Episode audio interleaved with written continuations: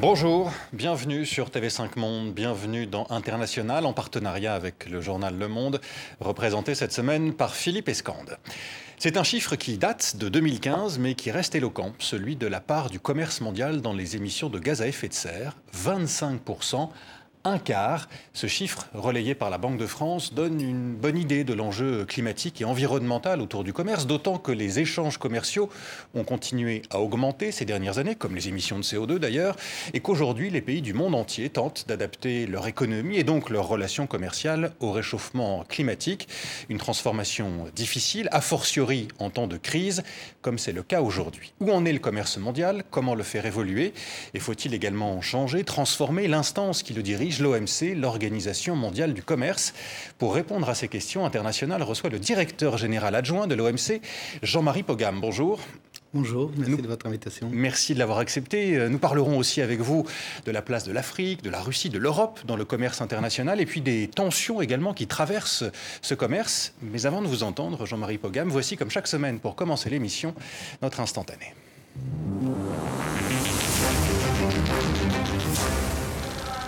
Je reconnais que compte tenu de la situation, je ne peux pas mener le mandat pour lequel j'ai été élu par le Parti conservateur.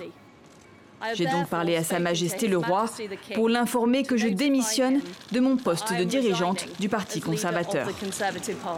C'était jeudi la démission de Liz Truss, désormais ex-première ministre britannique, 44 jours seulement après son arrivée à la tête du gouvernement.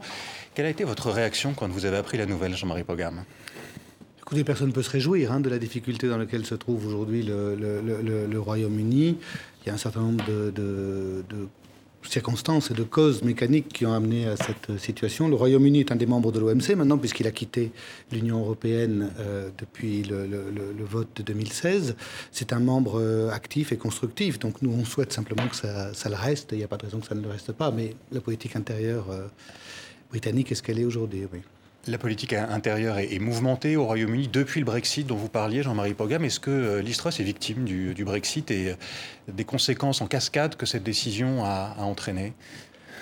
On peut le penser, il y a plusieurs éditoriaux qui vont dans ce sens, c'est-à-dire qu'il y a un certain nombre de promesses qui ont été faites au nom du Brexit, dont aujourd'hui, je crois que sans prendre parti, et moi mon, mon rôle est d'être neutre hein, vis-à-vis de ce qui se passe dans les pays membres de l'OMC, mais sans prendre parti, on peut dire qu'une partie des promesses du Brexit ne s'est pas réalisée au minimum, et donc euh, le Parti conservateur se débat avec euh, cette réalité-là, euh, et ce qu'on souhaite, c'est qu'il arrive à retrouver le chemin d'une croissance positive pour le commerce extérieur euh, du britannique a, souffert hein, depuis le, Brexit. Exemple avec ses exportations vers euh, l'Union européenne, elles sont aujourd'hui inférieures de 16% à ce qu'elles auraient dû être. C'est un chiffre donné par un institut euh, irlandais de recherche économique relayé par le Guardian jeudi. Est-ce que le Brexit a été une erreur d'un point de vue commercial? Une erreur, je ne sais pas, parce que c'était une revendication de souveraineté euh, qui contenait euh, des enjeux commerciaux, des enjeux non commerciaux, comme la circulation des travailleurs, qui était peut-être la dynamique euh, politique la plus importante derrière le vote en faveur du Brexit. par contre, du point de vue technique, ce qu'on peut dire est assez, est assez évident. Si vous avez une situation de libre-échange absolu, qui est ce que l'Union européenne à réaliser, puisqu'on a un marché unique, on a euh, liberté de circulation complète des marchandises. Vous retirez ce, libre-échange absolu, forcément, vous avez une baisse de votre commerce extérieur, c'est mécanique. Mais au-delà de l'Union européenne, euh, ce qui était dit aussi par les Brexiteurs, c'était euh, Global Britain, hein, cette, ce concept qui voulait faire de la Grande-Bretagne un acteur maintenant seul, plus à même de négocier d'État à État pour renforcer son économie, renforcer son, son commerce. là aussi, le, le constat, près de trois ans après le Brexit, effectif, est assez, euh, est assez euh, décevant. Quel bilan en, tirez-vous? Bah, Le, Royaume-Uni a retrouvé une agilité de, politique commerciale puisqu'il négocie des accords euh, commerciaux. Il en a eu un avec l'Australie récemment. Je crois qu'il négocie avec l'Inde. Il veut négocier avec les États-Unis. mais il se trouve que l'Union européenne elle-même a un réseau d'accords de libre-échange bilatéraux qui est extrêmement développé. Donc vous avez une barre à l'origine qui est difficile à, à dépasser. le Royaume-Uni pense qu'il pourra aller plus loin dans la libéralisation de ces échanges, par exemple sur le plan agricole, que ne l'a pu l'Union européenne. Euh, aujourd'hui, ces négociations n'ont pas tout abouti. Avec les, avec le, les États-Unis, par exemple, on voit que, que ça ne progresse pas, pas beaucoup. Il reste, euh, il faut attendre. Mais est-ce que c'est pas aussi un, symbole de la fragmentation du monde, finalement de voir des ensembles assez constitués comme l'était l'Union européenne qui se séparent c'est un cas, le cas du Brexit est quand même un cas isolé. Cette fragmentation, on, la, on la voit beaucoup au, niveau politique. Euh, on l'a vu avec la guerre commerciale engagée par le, président Trump. On l'a vu avec les, questions de ce qu'on appelle en anglais le reshoring, le, fait de le relocaliser, la volonté de relocaliser, l'autonomie stratégique, ce, type de débat. En réalité, euh, on ne la voit pas beaucoup à travers les chiffres. C'est-à-dire que les dynamiques du commerce extérieur, les dynamiques, même transpacifiques, Chine, États-Unis, mmh. aujourd'hui n'ont pas significativement euh, ralenti. Vous avez une partie du commerce mondial qui, en, proportion du revenu mondial, euh, a réduit, mais il y a beaucoup d'effets optiques qui viennent de la, variation des cours des matières premières. Il est assez difficile de dire aujourd'hui qu'on a une déglobalisation, on a un maintien de, ces flux. Par contre, il y a des tensions, et l'un des sujets sur lesquels, à mon avis, on verra des choses dans l'avenir, ce sont euh, les effets des découplages technologiques qui, eux, euh, sont assez ciblés, comme sur les semi-conducteurs, comme sur les matériels à usage dual, militaire, etc. Ça, ne donne pas encore d'effet macro, d'effet euh, systémique perceptible en termes de réduction de la globalisation, mais je pense qu'à l'avenir, on verra des découplages de cette sorte. On va parler euh, de ces tensions, de la déglobalisation, de la démondialisation euh, éventuelle, et puis de l'état du commerce international avec vous, Jean-Marie Pogam. commerce mondial qui ne se porte pas trop mal, en tout cas vit des heures malgré tout un peu difficiles compte tenu du contexte économique mondial. Il doit changer ce commerce mondial, c'est vous qui le dites, Jean-Marie Pogam. Illustration avec le focus d'International, il est signé cette semaine Florent Krebseg et Alice Langlois.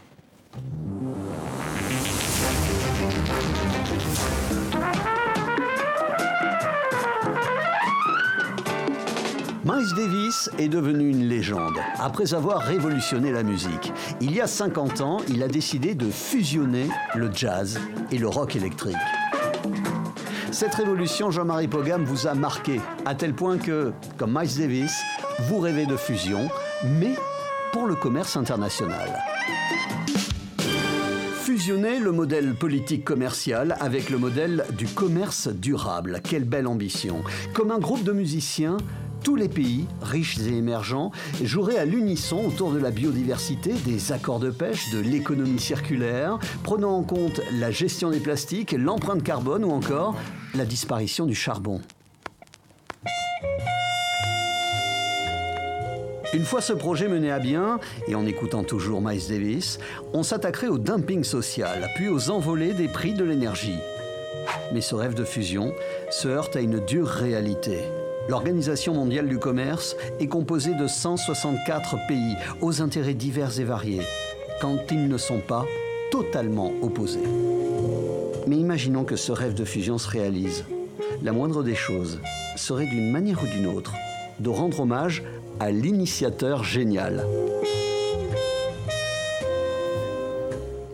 Hommage à Miles Davis. C'est lui vraiment qui vous a donné l'idée de, de, repenser le, commerce mondial dans les années qui viennent?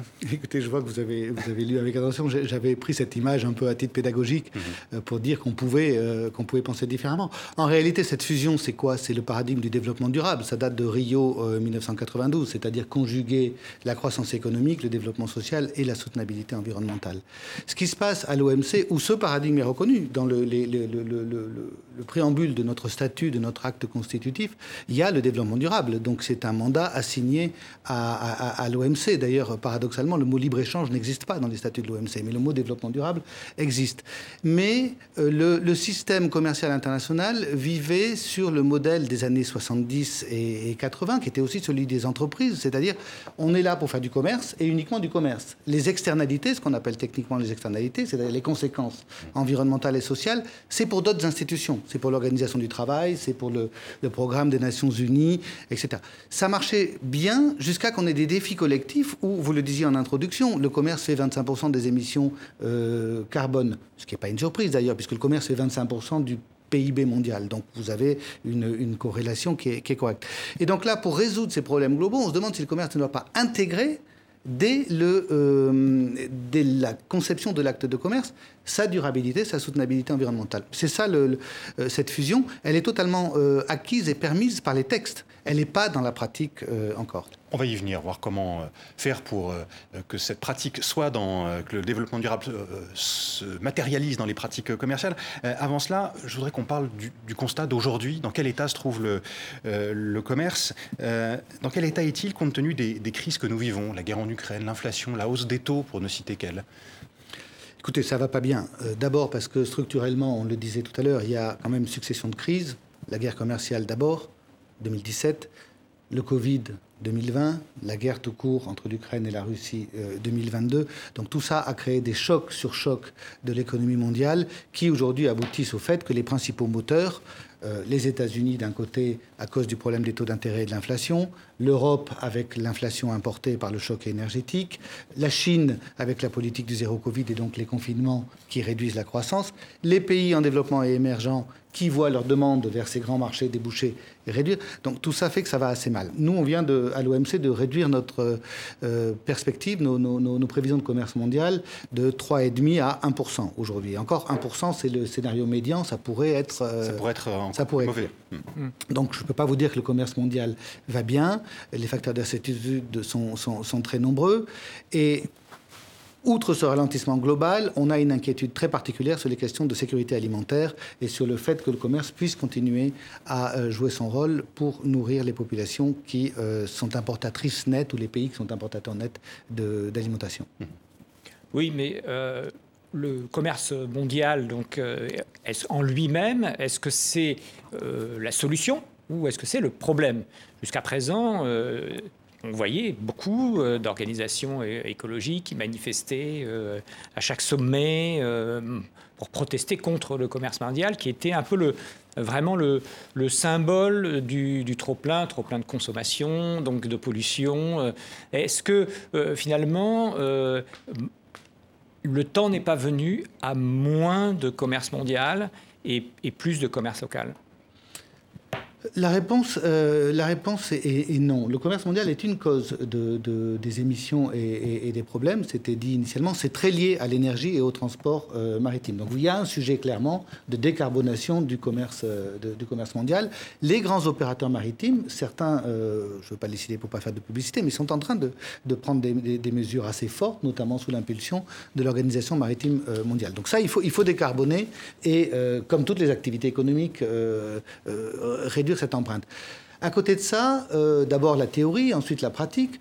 Euh, les, théories économiques montrent que si vous supprimez le commerce, vous n'améliorez pas fondamentalement les équilibres euh, environnementaux, vous ne résolvez pas le, problème des, émissions. Vous avez même des effets qui peuvent être négatifs, puisque le commerce est un des facteurs de circulation des technologies propres. C'est une des choses qu'on essaie de discuter aussi à l'OMC. Certains de nos membres voudraient libéraliser les biens environnementaux d'autres ne sont, ne, sont pas d'accord. Donc il n'y a pas de solution facile euh, en termes de supprimer le commerce, supprimera le, le, problème. On a problème et solution. Mmh. En même temps, ce qu'il faut, c'est le rendre durable. Juste encore un mot du, constat que vous faisiez, le commerce ne va pas très bien. Qu'est-ce que vous craignez le plus aujourd'hui, dans le contexte économique actuel, euh, concernant la, euh, la, situation du commerce, du commerce mondial? Quel est le le, ce qu'on craint le plus en tant qu'organisation mondiale du commerce, mais c'est notre, notre métier, notre métier c'est de garder les, les, marchés ouverts et transparents, mmh. c'est que face à, au risque de ralentissement, face au ralentissement, on ait des mesures restrictives qui ne viennent aggraver le problème. C'est-à-dire que vous ayez des prophéties autoréalisatrices, j'ai peur de la récession, donc je me protège et donc je l'aggrave. Euh, c'est des choses qu'on a réussi à éviter pendant la crise du Covid, par exemple, où on s'est aperçu, je ne sais pas si vous vous souvenez, qu'au début, les, produits médicaux de première nécessité, comme les masques, euh, les respirateurs, etc. Il y a eu des, mouvements restrictifs. Et puis, peu à peu, les pays sont aperçus qu'ils avaient intérêt à collaborer. Aujourd'hui, c'est la même, la même dynamique. Euh, on veut maintenir les marchés ouverts parce que, pour l'alimentation notamment, euh, les, denrées doivent pouvoir circuler des zones en excédent vers les zones en déficit. Et peut-être ce qu'on craint le plus, c'est aujourd'hui, sur ce sujet-là de l'alimentation, qui est des réactions négatives. L'alimentation, la fuite des capitaux aussi, ça vous inquiète? On ne traite pas de capitaux à proprement dit euh, au, sein de l'OMC. Ce qui nous inquiète évidemment, c'est que face au choc inflationniste que crée l'augmentation des prix alimentaires, vous avez beaucoup de pays qui deviennent vulnérables, et notamment les pays importateur net de, denrées. Donc il y a des effets de crise de balance des paiements qui sont possibles, qui sont aggravés aussi par le fait, vous le connaissez, de la montée des taux d'intérêt aux États-Unis, qui fait que les capitaux peuvent être absorbés vers le marché américain. Et donc vous avez une vulnérabilisation des balances des paiements qui, elle, peut aggraver euh, la récession, oui. Ce constat, la directrice générale de, l'OMC, Ngozi Okonjo-Iweala, l'a fait aussi à plusieurs reprises ces dernières semaines. Elle a pris la, parole euh, plusieurs fois. Elle dit craindre une récession mondiale, au-delà de ce que peut connaître le commerce mondial en tant que tel, récession mondiale, et esquisse la réponse de l'OMC.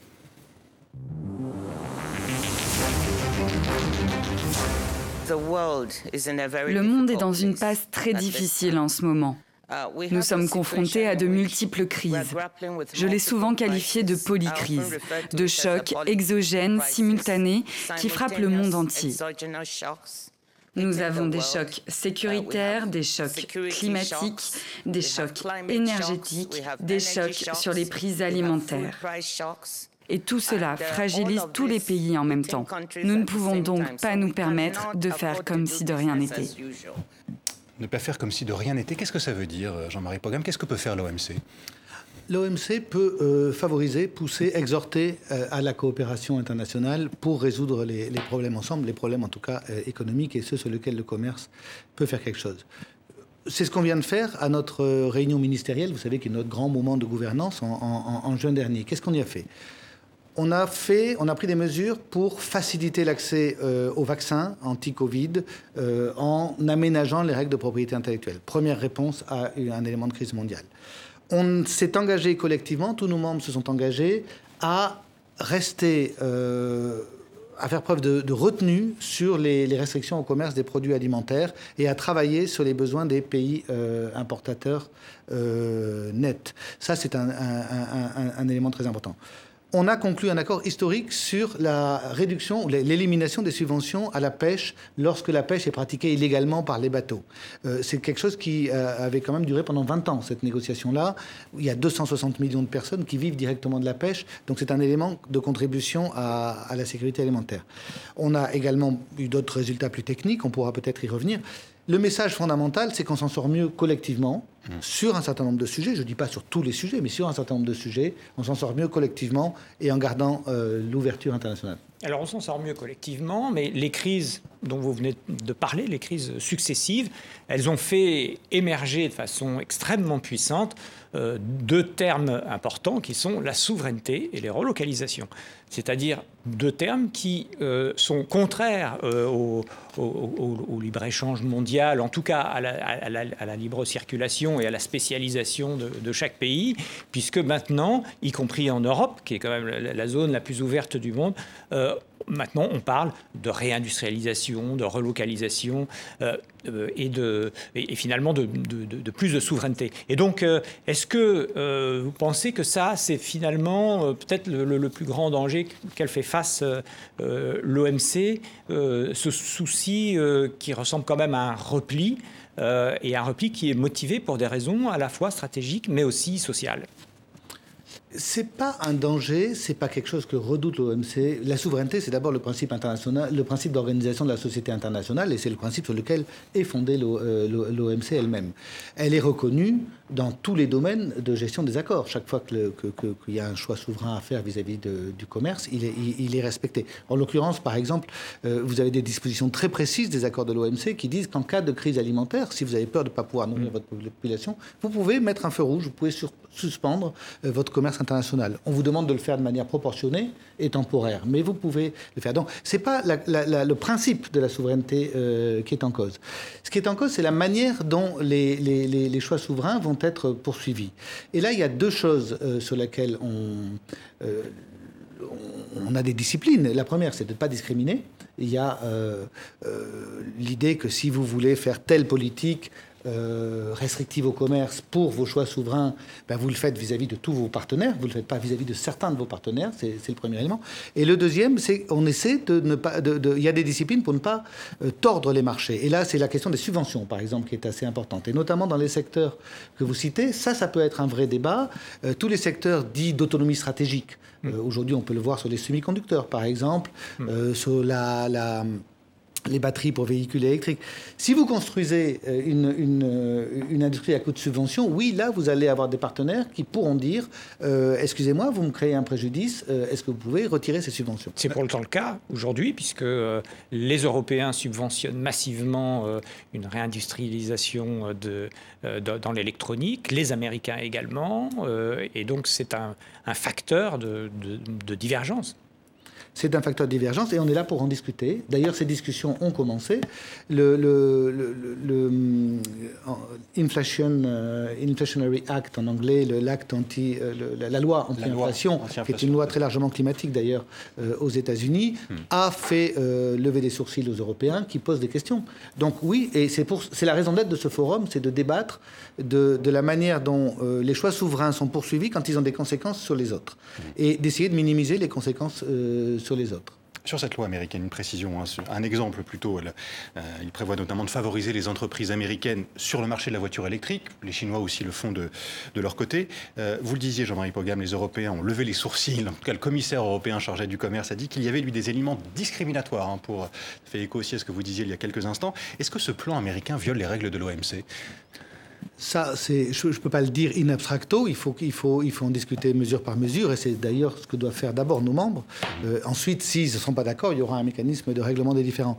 Ce qui est important de, réaliser, c'est qu'en fait, euh, Europe, États-Unis et d'autres partent de la même intention qui est euh, renchérir le coût du carbone et donc lutter contre le, changement climatique.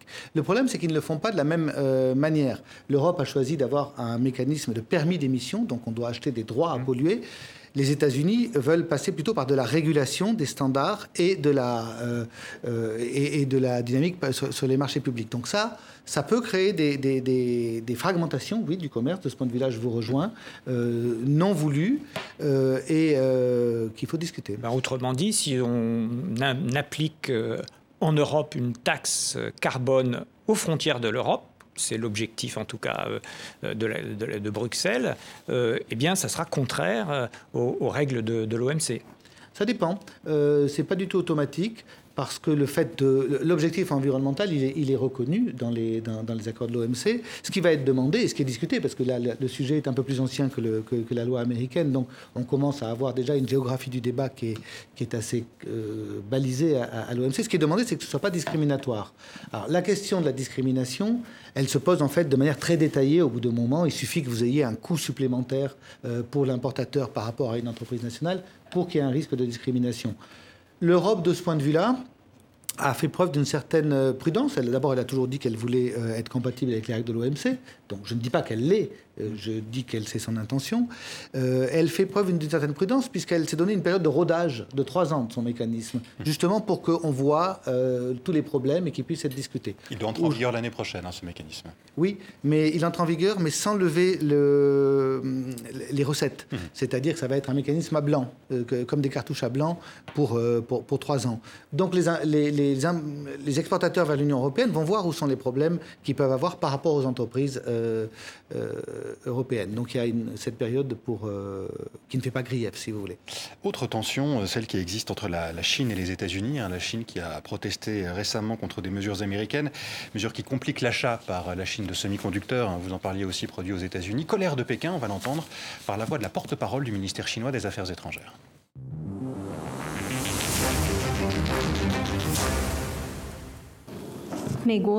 Pour maintenir leur hégémonie technologique et scientifique, les États-Unis abusent des mesures de contrôle des exportations afin de bloquer et supprimer délibérément des entreprises chinoises.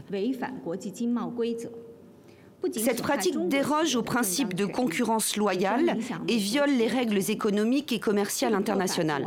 Cela porte non seulement atteinte aux droits et aux intérêts légitimes des entreprises chinoises, mais aussi des entreprises américaines la Chine proteste, nouvel épisode hein, des relations tendues entre Pékin et Washington, euh, relations politiques et commerciales. Les États-Unis se sont plaints aussi de la Chine, euh, qui aurait contourné les règles de l'OMC euh, sans être sanctionnée. Conséquence, les Américains bloquent l'un des organes de l'OMC, incapables de résoudre ce différend. Au-delà de tout cela, il est quasiment impossible d'obtenir maintenant un, un, consensus des 164 États membres de l'OMC. Est-ce que l'organisation est devenue ingérable aujourd'hui, Jean-Marie Pogam? Non, pas du tout, parce qu'il y a beaucoup de choses qui fonctionnent. Euh, vous avez raison de le, mentionner, c'est assez, euh, c'est très ennuyeux. Le, mécanisme de règlement différent, qui avait un organe d'appel qui essayait d'assurer une certaine euh, cohérence, en tout cas dans les, mécanismes d'arbitrage, lui est paralysé et c'est une vraie difficulté sur laquelle il y a à travailler. Nos membres ont décidé en juin dernier de résoudre le problème ou de s'engager dans une discussion pour résoudre le problème d'ici 2024, notre prochaine conférence ministérielle. Donc ça, ça marche pas, je, vous l'accorde. Mais vous avez des tas de choses au jour le jour qui fonctionnent plutôt bien euh, à, l'OMC, des choses qui passent sous l'écran radar en termes d'attention médiatique pour de très bonnes raisons. Parce que, par exemple, on discute de normes techniques euh, lorsqu'elles sont discriminatoires, lorsqu'elles gênent un pays. Il y a beaucoup, vous avez quotidiennement des tas de disputes qui sont évitées euh, par l'OMC et qui fonctionnent très bien dans le domaine sanitaire, euh, euh dans le domaine des, barrières techniques, notamment dans le domaine des subventions, de l'antidumping. Le sujet systémique entre la Chine et, les États-Unis, c'est une rivalité qui dépasse de très loin non seulement l'OMC, mais la plupart des institutions de gouvernance internationale. Mmh. Donc, on a des, espaces où les deux pays se parlent à l'OMC et continuent d'y régler euh, leurs problèmes. Et il y a des espaces de conflit qui sont directement entre eux, sur lesquels notre organisation ne peut pas euh, intervenir. Et la guerre commerciale lancée par le président Trump, euh, dont une certaine partie des mesures est toujours en vigueur, avait été l'exemple de, des limites de ce que le, le système multilatéral peut accomplir pour gérer pacifiquement les relations. Aujourd'hui, l'OMC, elle est quand même extrêmement identifiée à l'entrée de la Chine en 2000 euh, à l'intérieur de l'OMC. C'est vraiment elle qui représente presque la moitié du commerce mondial. Enfin, donc c'est une part euh, très très importante. Est-ce que aujourd'hui cette brouille euh, évidemment entre les États-Unis et la Chine, mais on le voit bien de plus en plus entre l'Europe et, la Chine aussi, même si des courants commerciaux continuent. Est-ce que ça signe pas quelque part, peut-être pas l'arrêt de mort de l'OMC, mais euh, le début euh, d'une séquence un peu compliquée pour l'OMC si euh, la Chine est un peu exclue du reste des pays occidentaux. Il y a un, très grand malentendu sur cette question de, l'accession de la Chine. D'abord, je veux dire que l'accession de la Chine a aussi euh, a été un succès, puisque la Chine est passée de 1% à 14% du commerce mondial et a sorti par en 20 ans. Hein. En 20 ans. Ça, personne n'en doute. Ce, qui est, ce, qui est, considérable, et a sorti des centaines de millions de gens de la pauvreté. Donc, du point de vue euh, de l'humanité, c'est quelque chose de, réussi. Là où il y a un grand malentendu, c'est que euh, une partie des pays occidentaux, notamment aux États-Unis, ce que je dis, ça a été dit à l'époque, a pensé pensé que euh, l'entrée à l'OMC allait provoquer une convergence vers un capitalisme de marché privé et de là vers une démocratie de marché euh, à l'occidental. La Chine vous dit, elle, moi j'ai jamais signé pour ça. Moi j'ai signé sur un certain nombre de règles et de disciplines euh, que j'applique. Donc il reste à savoir si elle les applique. Et là-dessus, euh, on a ces mécanismes de règlement des différends qui sont, euh, qui sont, qui sont là pour le, pour, le vérifier. Euh, les États-Unis contestent plutôt l'esprit que la lettre du comportement chinois. Parce que les, les, les, débats qu'ils posent sont sur la présence du parti unique dans les entreprises sont sur les, régimes de prix. Mais ça, c'est pas quelque chose que l'OMC peut traiter. Ce que traite l'OMC, c'est l'interface entre les comportements des, des États. C'est pas les systèmes. Nous, on n'est pas une organisation qui dit vous devez être euh, une démocratie, vous devez être un capitalisme d'État. D'ailleurs, euh, si vous prenez l'Europe, l'Europe n'a pas le même système capitalistique que les États-Unis. On a un capitalisme mmh. d'État assez important, euh, y compris en France, d'où on parle aujourd'hui. et c'est encore une fois la question de l'interaction entre les pays qui nous préoccupe. Oui, mais est-ce que c'est pas les Est-ce que aujourd'hui, au-delà de ce débat politique sur effectivement la démocratie contre la dictature, au-delà, est-ce que ce n'est pas simplement l'émergence d'un rival pour les États-Unis qui motive euh, derrière euh, cette, euh, cette réaction de, renfermement? Fondamentalement, oui, c'est comme ça que c'est interprété par la plupart des commentateurs de la, de la vie internationale. Vous avez une puissance montante euh, à tous les points de vue, qui annonce ses ambitions technologiques, euh, spatiales, euh, militaires. vous avez des conflits géopolitiques que vous connaissez parfaitement. donc oui, il y a cette, cette, là Et c'est pas à Genève, dans le cadre de l'OMC qu'on peut traiter ces, questions-là. Hmm. Euh, alors, euh, l'OMC et le commerce mondial ne se résument pas aux États-Unis et à la Chine. Cela dit, quand vous avez les deux premières puissances mondiales, les deux premières puissances commerciales qui se font face, qui perturbent le fonctionnement de, l'OMC, Comment ça se passe pour vous? Est-ce qu'il faut réparer l'OMC telle qu'elle existe aujourd'hui? C'est ce que vous laissiez entendre tout à l'heure Ou est-ce qu'il faut changer un peu plus profondément sa manière de fonctionner, compte tenu aussi des enjeux dont on a déjà parlé? Il y a tout un débat sur ce qu'on appelle la réforme de l'OMC. Euh, ce débat, il est, important. Nos membres nous ont demandé, je le rappelais, de, progresser sur le sujet d'ici la, prochaine conférence ministérielle. C'est un débat qui est complexe parce que personne n'a exactement la même définition de la réforme de l'OMC. Vous avez un certain nombre de, de, pays qui voient ça comme une réforme systémique, notamment une réforme des mécanismes de prise de décision. Et euh, l'une des idées, qui est un peu comme celle comme, qui se pratique en Europe, c'est de dire, bon, ben, finalement, si tout le monde n'est pas d'accord pour aller au même rythme ensemble à 164 membres, certains pourraient aller plus vite. Euh, en Europe, on appelle ça les, coopérations renforcées. À l'OMC, on appelle ça les, les, règles plurilatérales. Mais vous avez des pays qui disent non, non, c'est pas possible qu'il y en ait qui, euh, aillent plus vite parce que ça pourrait créer des règles discriminatoires. Ça, mais ça, c'est une première vision de la réforme, euh, de, mécanisme de décision euh, et, fonctionnement quotidien de l'organisation. Vous avez d'autres pays, notamment dans le monde en développement, qui disent écoutez, le premier sujet de la réforme, c'est de rééquilibrer euh, les accords qu'on a conclus. Or, ces accords, ils sont déséquilibrés. Par exemple, sur les subventions agricoles, vous, Européens, vous, Américains, vous avez des droits à subvention parce que à l'époque on les a conclus, vous subventionnez, donc on a, on a pris note des niveaux de subvention que vous avez. Nous, pays en développement qui n'avions pas de subvention à l'époque, on a droit à pas grand-chose, c'est-à-dire 10% de notre production. Donc ça, c'est pas juste, il faut rééquilibrer. Je ne suis pas en train d'endosser aucun point de vue. Ce que je veux dire, c'est que vous avez déjà là deux points de vue euh, complètement mmh. différents. Là où tout le monde se retrouve, c'est sur le point que vous évoquiez. Euh, il faut faire quelque chose pour rétablir le fonctionnement de ce règlement des différends. Euh, où là, on a un membre qui a un problème, c'est les États-Unis. Alors il y a peut-être un thème qui va réunir tout le monde, c'est aussi l'environnement et l'importance de l'environnement, sujet central pour l'avenir du commerce mondial. On a déjà commencé à l'évoquer. Avant de continuer à en parler avec vous, voici une illustration concrète de ce que peut engendrer le commerce, commerce des vêtements usagés, en l'occurrence au Ghana, extrait du dernier numéro de Collection Portage diffusé sur TV5 Monde et TV5 Monde Plus.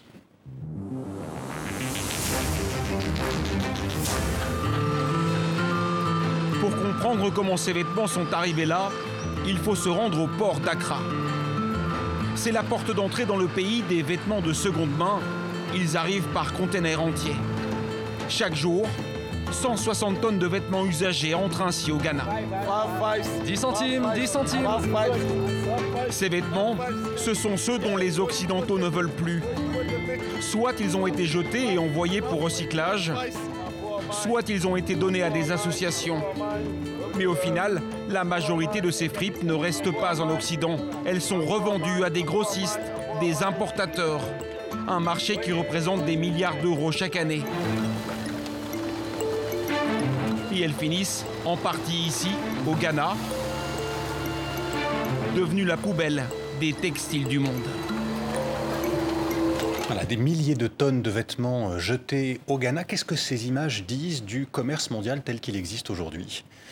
Bah, ils disent ce que je disais euh, en, introduction, la, conception classique, la conception années 70 euh, de, de, la manière dont la gouvernance mondiale devait, doit se faire, c'était que finalement les conséquences environnementales ne faisaient pas partie de, l'objet de l'OMC. Ça, ça a changé. Euh, l'exemple que vous donnez... Ça a changé, mais c'est actuel. Hein. Ça se passe aujourd'hui. Oui, ça a changé en termes de prise de conscience de ce qu'on mm. doit faire dans, l'organisation. Je suis d'accord avec vous, les actes ne sont pas encore là pour, pour le corriger. Mais ces thèmes de l'économie circulaire, comment on arrive à favoriser par le commerce euh, l'utilisation, le recyclage euh, des matières premières euh, et, des, produits des produits usagés. le thème du plastique, qui est analogue à celui que vous venez de montrer, mais encore pire, si j'ose dire, parce qu'on a des centaines de millions de tonnes. Il en fait partie parce que les vêtements sont souvent, et ces vêtements-là sont souvent faits avec du plastique. En partie, oui. Avec des fibres. En partie du synthétique. Hmm. Là, vous avez par exemple un, phénomène. Euh, la Chine était un grand importateur de, de, plastique jusqu'en 2018, a cessé d'importer le, les, les, déchets plastiques pour considérer qu'elle allait traiter les siens. Et depuis, vous avez une réallocation. Euh, sauvage, je crois que je peux le dire, dans l'ensemble des, pays en, développement de ce, plastique. Il est allé d'abord vers l'ASEAN. Hmm. Peu à peu, les pays ont fait comme la Chine, ont fermé, et donc il est en train de se déplacer. Ce qu'il faut, c'est couper à la source et et, réduire ces déchets et promouvoir les alternatives au plastique. C'est un dialogue qui a commencé à l'OMC. Euh, est-ce qu'il va assez vite? C'est pas à moi de le dire, mais la préoccupation est là. Euh, l'idée qu'on mette le commerce, qu'on se sert de la force du commerce au service de la réalisation des objectifs environnementaux pour ne plus voir euh, des spectacles désolants comme le. Bah, Est-ce qu'il ne faudrait pas tout simplement interdire aux, aux, différents pays d'exporter leurs déchets? C'est faisable. C'est au pays de le dire. Vous avez un premier embryon de gouvernance mondiale comme ça dans la Convention de Bâle, par exemple, où vous avez une annexe sur les déchets qui sont interdits. Ce que dit la Convention de Bâle, donc c'est un mécanisme de l'ONU, ce que dit la Convention de Bâle, c'est euh, sur des produits dangereux qui sont listés, vous devez demander, vous devez informer le, pays vers lequel vous exportez pour obtenir son consentement euh, préalable. Donc c'est une première voie vers ça. Vous avez la possibilité, l'Union européenne l'a fait sur les déchets, par exemple sur les, plastiques à usage unique. Vous avez la, possibilité d'interdire euh, l'exportation d'un produit euh, toxique. Euh, L'UE l'a fait, que d'autres le fassent. Moi, je, cite souvent cet exemple parce que je crois que c'est une des solutions immédiates sur ce problème, en tout cas du, plastique. Sur d'autres produits à voir. Euh, au-delà d'ailleurs, euh, est-ce qu'on peut faire juste un petit, focus sur euh, les pays pauvres, les pays comme on a vu le, le, Ghana L'OMC était un, peu l'organisation qui, qui, leur était la plus favorable, puisque c'était un pays, une voix par rapport aux autres organisations, notamment à l'ONU. Et aujourd'hui, on a l'impression que ces pays sont les premières victimes, à la fois, on l'a vu, pour les, problèmes environnementaux, mais également pour la crise économique, euh, la hausse du dollar, euh, les, problèmes financiers en cascade qui sont en train de se produire avec l'inflation, les pénuries alimentaires dont vous parliez. Est-ce que ce ne sont pas les, grands perdants euh, de la prochaine décennie? C'est vrai qu'il y, a double peine, parfois triple peine pour ces pays, en particulier les pays africains. la crise alimentaire, le changement climatique euh, avant et évidemment toute sa traduction en, déséquilibre macroéconomique. Donc vous avez raison, ce sont les, euh, les, grands perdants. Aujourd'hui, ils sont aux ils sont grands perdants de la dynamique économique et de, l'économie réelle. Aujourd'hui, dans l'OMC, ils sont au cœur de, nos préoccupations parce que je crois que la crise alimentaire est le sujet euh, numéro un à l'ordre du jour. Vous, vous, vous avez montré une intervention de ma directrice générale, Dr Okonjo Iweala. Euh, ce sujet de la crise alimentaire, elle en parle quotidiennement avec les autres chefs d'agence, le FMI, la FAO, la Banque mondiale, euh, le secrétaire général des Nations Unies. On fait partie d'un groupe de, de, réponse collective. Donc, il y a mobilisation pour, euh, traiter ces vulnérabilités on a euh, la réponse, j'aime bien voir le verre à moitié plein dans ce cas-là, on a réussi à garder sous contrôle l'augmentation des, prix alimentaires euh, avec la réouverture du corridor euh, de, la mer Noire qui sort une partie du, du, blé ukrainien, avec, là c'est le rôle propre de l'OMC, la relative retenue sur les, restrictions aux exportations de biens alimentaires.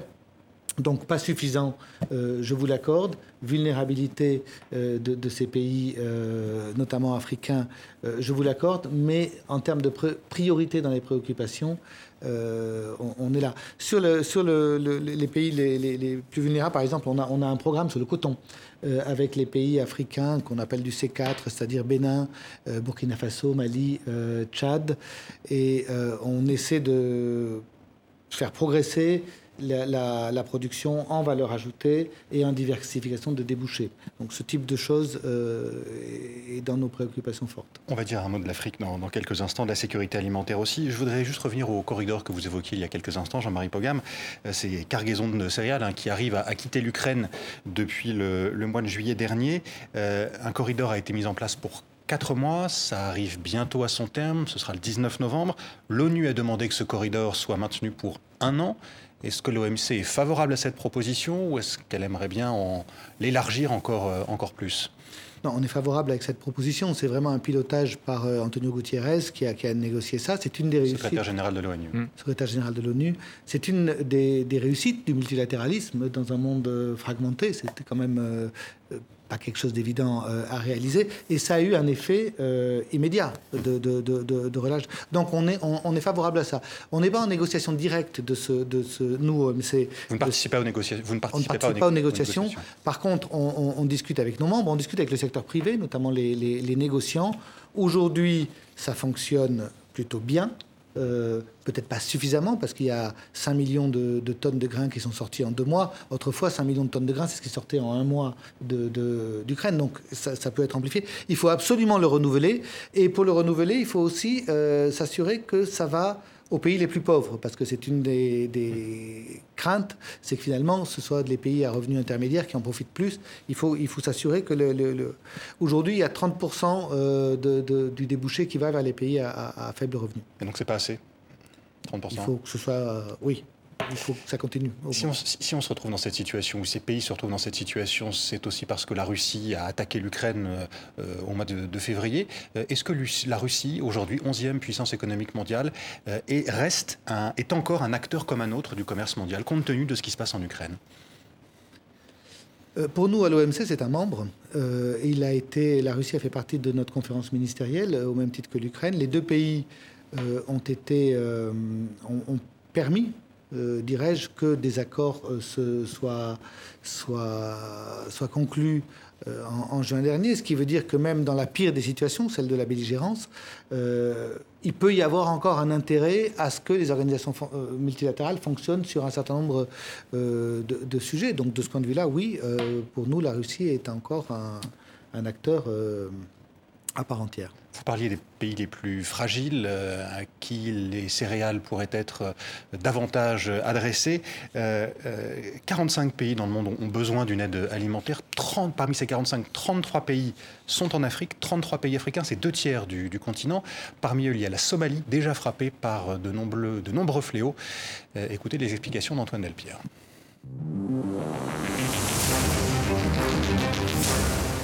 C'est un fléau qui poursuit Isaac Hassan depuis plus de dix ans.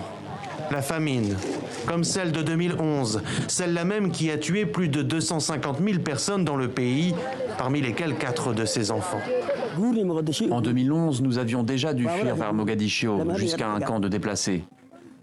Mais la sécheresse qui frappe la Somalie ces dernières années a eu raison de ses dernières bêtes. Une nouvelle fois, Isaac et sa famille ont dû déménager jusqu'à ce camp de déplacés à Baïdoa. Les gens sont devenus faibles à cause de la faim. Nous avons dû fuir pour sauver nos vies. Ma femme est morte de faim ici, dans ce camp. Et depuis, je suis impuissant. L'inflation du prix des denrées alimentaires, le soutien en faveur de l'Ukraine réduisent mécaniquement l'aide accordée aux Somaliens. Sous-dotés, face à l'ampleur des difficultés, les ONG sont impuissantes. Cette vache morte était une bouée de sauvetage pour toute une famille ici. Et c'est comme ça que meurent nos animaux. Cette situation terrible nous oblige à fuir. Nous avons besoin d'un abri, d'un endroit où nous pouvons nous reposer. Nous avons besoin de nourriture et de soutien pour reconstruire nos vies car nous ne pouvons pas continuellement dépendre de l'aide. Alors que l'ONU sonne l'alarme, les experts prédisent une cinquième saison des pluies consécutives sans assez d'eau pour éviter la catastrophe humanitaire. L'OMC dispose d'un mandat spécifique hein, sur les questions de sécurité alimentaire, vous le rappeliez tout à l'heure. Euh, on le voit avec cet exemple somalien euh, dramatique. Est-ce que l'insécurité alimentaire, puisqu'il là, c'est la situation de, certains de ces pays, euh, risque de s'aggraver dans, les mois qui viennent, selon l'OMC Oui. Déjà aujourd'hui, ça s'aggrave. On a, on a eu une relative réduction de la tension sur les prix par rapport à ce que c'était au printemps euh, durant l'été. Là, on voit que ça repart notamment euh, sur le blé. Jusqu'à maintenant, le problème était un problème d'accessibilité pas de disponibilité. Il y avait de la nourriture, il fallait qu'elle soit accessible, soit financièrement, soit physiquement, euh, dans le cas des, exportations euh, russes et, ukrainiennes. Et donc pour cette accessibilité, nous, on avait un rôle central qui était d'éviter que les pays qui détenaient les stocks ne euh, les, retiennent s'ils n'en avaient pas besoin. Là, encore une fois, il est légitime de le faire si vous en avez besoin, mais ça, c'est à peu près passé. Aujourd'hui, le gros sujet qui est inquiétant, c'est la, la récolte prochaine. Et pour la récolte prochaine, il va falloir des engrais. Or, les engrais sont aujourd'hui à des prix extrêmement élevés Et là aussi, on doit surveiller que les engrais peuvent circuler vers les zones qui peuvent produire euh, pour, euh, pour, euh, pour pouvoir nourrir le monde. Et vous savez qu'il y a une relation, pour certains engrais, notamment les engrais azotés, il y a une relation absolument directe entre l'input et l'output, entre ce que vous mettez comme engrais et ce que vous récoltez à la fin. Donc ça, ça va être notre point de concentration majeur. en notamment, notre, notre directrice générale va rapporter au leader du G20 avec le directeur général de la FAO. Moi, j'étais à la FAO il y a une semaine, on a parlé de ça. Sur la question du, commerce des engrais. Le sommet du G20 qui aura lieu le mois prochain. Oui, en novembre. D'ailleurs, euh, oui. Euh, est-ce que vous parliez du problème des engrais Est-ce que c'est la principale raison de la continuation de l'inflation dans le domaine des denrées alimentaires, qui est beaucoup plus importante que l'inflation moyenne aujourd'hui, puisqu'elle est presque autour de 20%, alors que l'inflation est plutôt autour de 10%, par exemple, en, Europe Est-ce que c'est la que raison majeure et qu'est-ce qu'on peut faire pour limiter ça? Je crois que la Banque mondiale, hier ou avant-hier, avait fait une, note où il, disait que euh, ça durerait probablement jusqu'en 2024. Est-ce que c'est aussi votre estimation? Bah, euh, Jusqu'où durera l'inflation? On n'a pas encore de, on n'a pas d'estimation nous euh, à, l'OMC. le fait que le commerce soit un des facteurs de diminution des, tensions inflationnistes, ça, on, est, absolument affirmatif là-dessus, puisque, le, encore une fois, il faut que les denrées circulent de là où il y a des excédents vers là où il y a des, des, déficits. Donc les, les prix euh, alimentaires étaient déjà tendus antérieurement à la guerre euh, en Ukraine. L'incertitude engendrée par la guerre en Ukraine, les, les, les, comportements restrictifs qui ont été pris, par exemple, euh, il y a des pays qui ont eu des... Je, les mentionnerai pas, mais enfin, des pays qui, ont eu, qui, sont systémiques, qui ont eu des mauvaises récoltes, qui ont donc pris des restrictions aux exportations. Tout ça a augmenté la tension par les mécanismes d'offre et, de demande, la tension inflationniste. Donc nous, on, souhaite euh, garder les marchés le plus ouverts possible, où les engrais vont être la cause prochaine, euh, de, la cause qui prendra le relais mm. euh, s'il si y a insuffisance. Et aujourd'hui, on pense que la, croissance du commerce des engrais va être juste très légèrement supérieure, dans le meilleur des cas, à, à, zéro, entre 0 mm. et 1%. Donc ça peut être une une cause. Encore une fois, nous, notre rôle, c'est de garder les marchés transparents et ouverts pour réduire la spéculation et euh, faciliter le flux euh, vers les zones qui en ont besoin notamment l'Afrique. Revenons à, l'Afrique, Jean-Marie Pogam. L'an dernier, l'Afrique ne représentait que 2,6% du commerce mondial, chiffre donné par un rapport de la Commission économique pour l'Afrique, alors que dans le même temps, l'Afrique était le continent dont les exportations avaient le plus augmenté, plus 42% selon l'OCDE, des exportations de matières premières essentiellement. Un continent qui exporte beaucoup, mais dont la place est minime dans le commerce mondial, qu'est-ce que cela dit? La place s'améliore. D'abord, euh, pendant longtemps, l'Afrique a, exporté suivant les, schémas qu'on appelle de préférences commerciales. Les préférences, vous savez, l'accord de Cotonou, par exemple, qui est le, grand euh, euh, système de préférence avec les, pays d'Afrique, Caraïbes, Pacifique, le, Africa Growth Opportunity Act des États-Unis. Donc, finalement, l'Afrique n'était pas très investie dans le système multilatéral parce que son commerce se faisait par ça. Aujourd'hui, elle l'est. Elle l'est de plus en plus. La preuve, d'abord, elle a présenté une candidature qui a gagné euh, au poste de directeur général de l'OMC. C'est un signe qui ne trompe pas. Euh, deuxièmement, parce qu'elle essaie euh, d'y affirmer ses intérêts commerciaux sur la question, par exemple, de la propriété intellectuelle et du médicament et, des vaccins. Elle a été très présente. Sur la question de la, pêche, elle a été très présente. Qu'est-ce qu'elle doit améliorer, l'Afrique, pour encore euh, augmenter sa part dans le commerce mondial? Bah, L'Afrique, elle a une stratégie, hein, une stratégie de euh, sa, vision 2064 qui a été endossée au niveau de, l'Union africaine, dans laquelle elle dit euh, deux choses très simples un, euh, industrialisation, deux, euh, diversification. Donc c'est ça le, cap que, que, suit l'Afrique. Cette industrialisation, elle, commence à se réaliser dans un certain nombre euh, de, de, pays. Au Kenya, par exemple, en Afrique du Nord, vous avez des, dynamiques d'industrialisation. Industrialisation, c'est aussi transformation des matières premières sur place pour donner plus de valeur aux, produits. Exactement, monter en valeur ajoutée. Mmh. c'est là que nous, on essaie d'appuyer avec différentes agences en termes de construction des capacités et de monter en gamme sur les, productions pour... Euh, vous savez que dans dans un produit euh, échangé, vous avez bah, la production, la, matière première, mais vous avez euh, le packaging, la finance, la propriété intellectuelle, la distribution, toutes ces choses-là qui aujourd'hui, tous ces éléments de valeur qui échappent à l'Afrique. Donc il faut qu'ils arrivent à les, que l'Afrique arrive à les intégrer chez elle.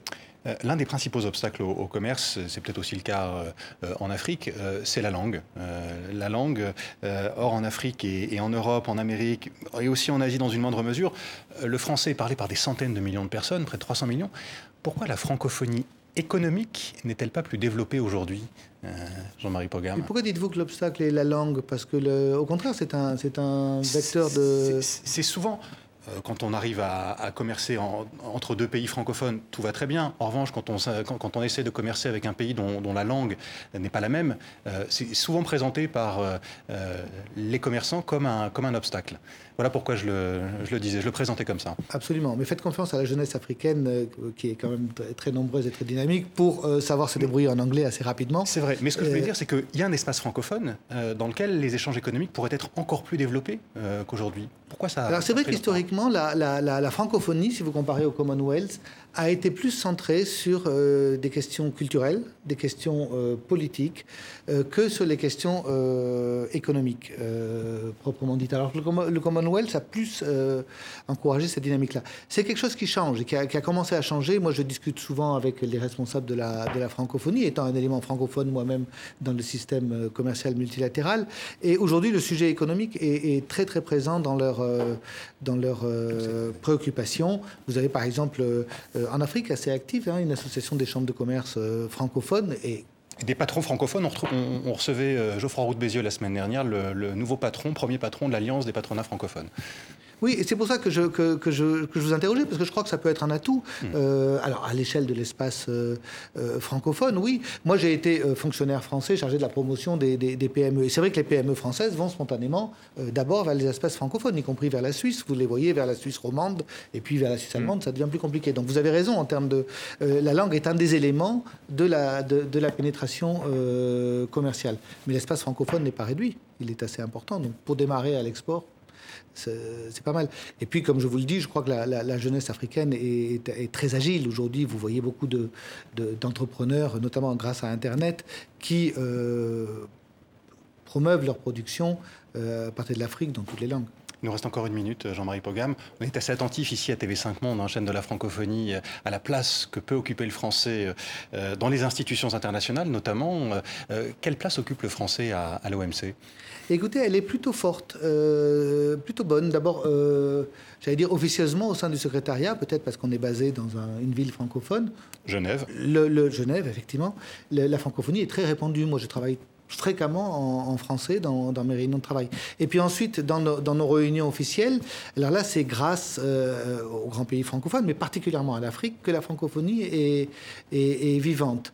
Donc, je, je, crois que je dresserai un bilan euh, assez positif euh, de, de, Notre directrice générale est francophone euh, et elle, moi, je, la vois quand elle reçoit des interlocuteurs francophones, elle, agit dans cette langue. Donc, oui, je ne vais pas larmoyer, ça, ça marche. Merci beaucoup, merci Jean-Marie Pogam d'avoir répondu à, à, nos questions, directeur général adjoint de l'OMC. Merci à vous, Philippe Escande du journal Le Monde, et merci à vous de nous avoir suivis. Je vous dis à la semaine prochaine et à bientôt.